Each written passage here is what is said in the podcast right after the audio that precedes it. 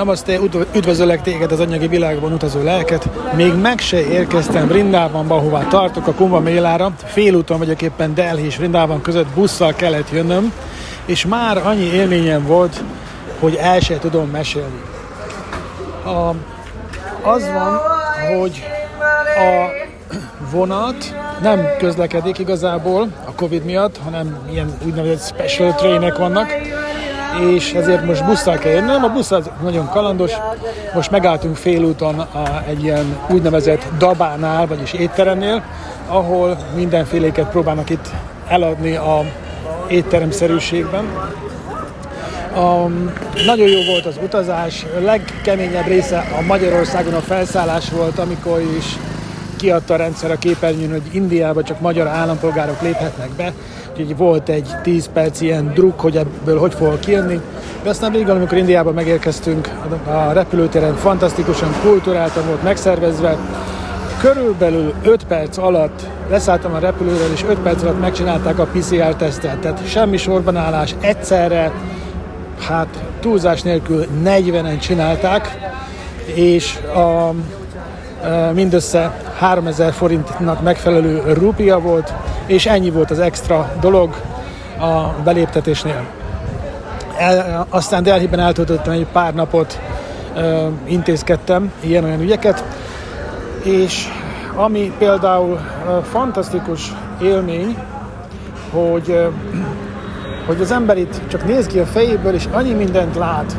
Például, ugye, ilyen, hát nem is tudom, hogy ez kultúrsok, vagy minek nevezhető, metróban, az indiai metróban, Delhiben a metróban most lényegesen kisebb a forgalom, mint egyébként szokott lenni. Fehér embert egyáltalán nem látni Indiában, ami valahol egy jó érzés, és én is egy picit bele tudok olvadni.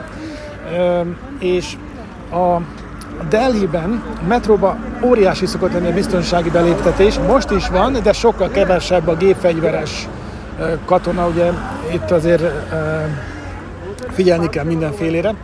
Na most például egy olyat látom, hogy két gépfegyveres katona, őr találkoztak a metró aluljáróba, és aztán együtt gyalogoltak tovább, és kézen fogva. És nehogy azt hitt, hogy azért, mert a férfi az férfi, vagy a nő az nő, vagy nem az, vagy nem tudom mi.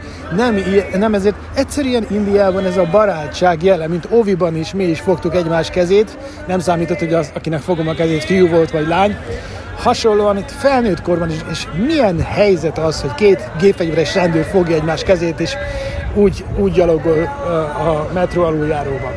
Aztán a, a, felszálltam a, a buszra, nagy nehezen elértem, és ugye azok az élmények, hogy hagyjuk el a, a várost, itt azért most már 30 fok van körülbelül, és uh, ahogy a repülőn szokott lenni az, hogy mindig az oda, ahogy kikönyököl az útit, a melletted ülő, vagy te könyökölsz rá arra a kartámaszra, és akkor szoktuk bögtösni az utitásnak, az idegen utitásnak a könyökét. Ha véletlenül leveszi róla, gyorsan elfoglaljuk. Na most egy ilyet játszottam, legalábbis azt hittem én, hogy ilyet játszok a buszon is, ugyanis az van itt, hogy itt nem a kartámlával, vagy, vagy karfával, hanem az ülésnek az ablakával kell ezt játszani, mert ugye vagy nálam lesz behúzva az ülés, az ablak, vagy a mögöttem ülőnek lesz behúzva az ablaka, és akkor a, ezt úgy szoktuk megoldani, hogy közep, közepén van, és akkor mindenkinek van egy 10 centis rés, és akkor onnan, ott jön be a levegő.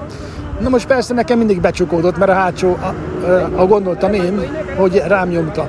De kiderült utólag, hogy nem én nyomta rám, hanem a, a busz, ahogy fékezett, mindig előre csúszott az üveg, és akkor én mindig kétszer-háromszor úgy persze egy kicsit feszkóval hátra nyomtam, és aztán pedig szólt nekem az ember, hogy nyugodtan, nyugodtan, és fogta, és ő teljesen áthúzta úgy, hogy neki zárva lett az ablak, nekem meg nyitva. Ugye itt ez a tipikus ö, európai türelmetlenkedés, meg az az igazság dolog. Na most még egy fantasztikus sztori volt a buszon. Felszállt három rendőr, de egyenruhában voltak, de nem szolgálatban, tehát civil hátizsákkal voltak. És a buszon a kalauz az egy nő volt, egy asszony, vagyis még mindig az, mert még félúton vagyunk, és az asszony ki akarta fizetetni a rendőrökkel a jegyet. És akkor elkezdtek vitatkozni, addig-addig, hogy az asszony lekiabálta a rendőröket, és ordítva le, letessék, leparancsolta őket a buszról, leállította a buszt az úton, és ami nem is ez az érdekes, ez, ez úgy végül is, ez, ilyet magam is átéltem, én is csináltam már ilyet, hogy rendőrkapitányjal kiabáltam és zavartam el a, a uditásnak az ágyáról, és azt mondtam, ha egy percen belül visszajövök, és még mindig itt van, akkor nagyon mérges leszek, aztán nem volt ott. És uh, muszáj néha ilyet csinálni, amikor pláne, hogyha utitásokkal mész, és te felelsz értük. Az érdekes igazából ebben a történetben az volt, hogy, hogy bekapcsolódott az egész busz. Yeah, elég tömött. Voltak, áll, vannak álló utasok is, tehát mit tudom én, körülbelül 50-en vagyunk itt a buszon, vagy többen. és az a fantasztikus, hogy ebbe a, ebbe a helyzetben mindenki bekapcsolódott. Tehát nem lapítottak, hanem mindenki bekapcsolódott, hozzászóltak, asszonyok is, férfiak is, és végül is a, a többség az a kalauznő oldalára állt, és aztán mindenki kiabált a rendőreket, hogy menjen ki, menjen ki, és ezeknek szegény, szegények leszálltak. És ugye ez, ez, ez egy ö, ö, rejtett üzenete volt a történetnek, hogy, hogy de ez a család, tudod, az egész világ egyetlen család. Hogy nem azt, hogy lapítunk, aztán lesz, ami lesz, és hihetetlenül odafigyelnek egymásra, amikor száll le utas, látszik, hogy foglalkoznak, törődnek egymással, bár látszólag egy európai ember, amikor megérkezik, akkor úgy néz ki, hogy hát itt aztán nyugodtan meghallhatnál, észre se vennék, de nem.